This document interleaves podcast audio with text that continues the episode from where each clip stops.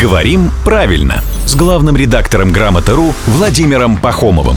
Здравствуйте, Володя. Доброе утро. Наша слушательница Ольга просит вас внести ясность в э, правильное ударение в слове «коллажи» в родительном падеже. То есть нет чего «коллажей» или «коллажей». Там много чего «коллажей» Коллажов. или «коллажев».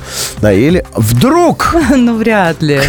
Но Ну, от русского языка всего можно ожидать. Теперь уже да. Ну, не настолько. И все-таки В слове «калаш» ударение остается там же, где оно в именительном падеже.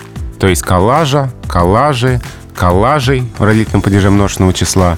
А ударение здесь никуда не девается. А, то есть на французский манер оно не, не, не читается вдруг Калашей? внезапно.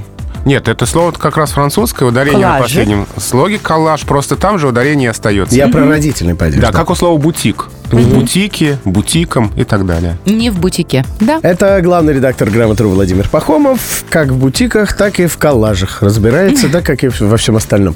Приходит сюда каждое буднее утро в 7.50, 8.50 и в 9.50.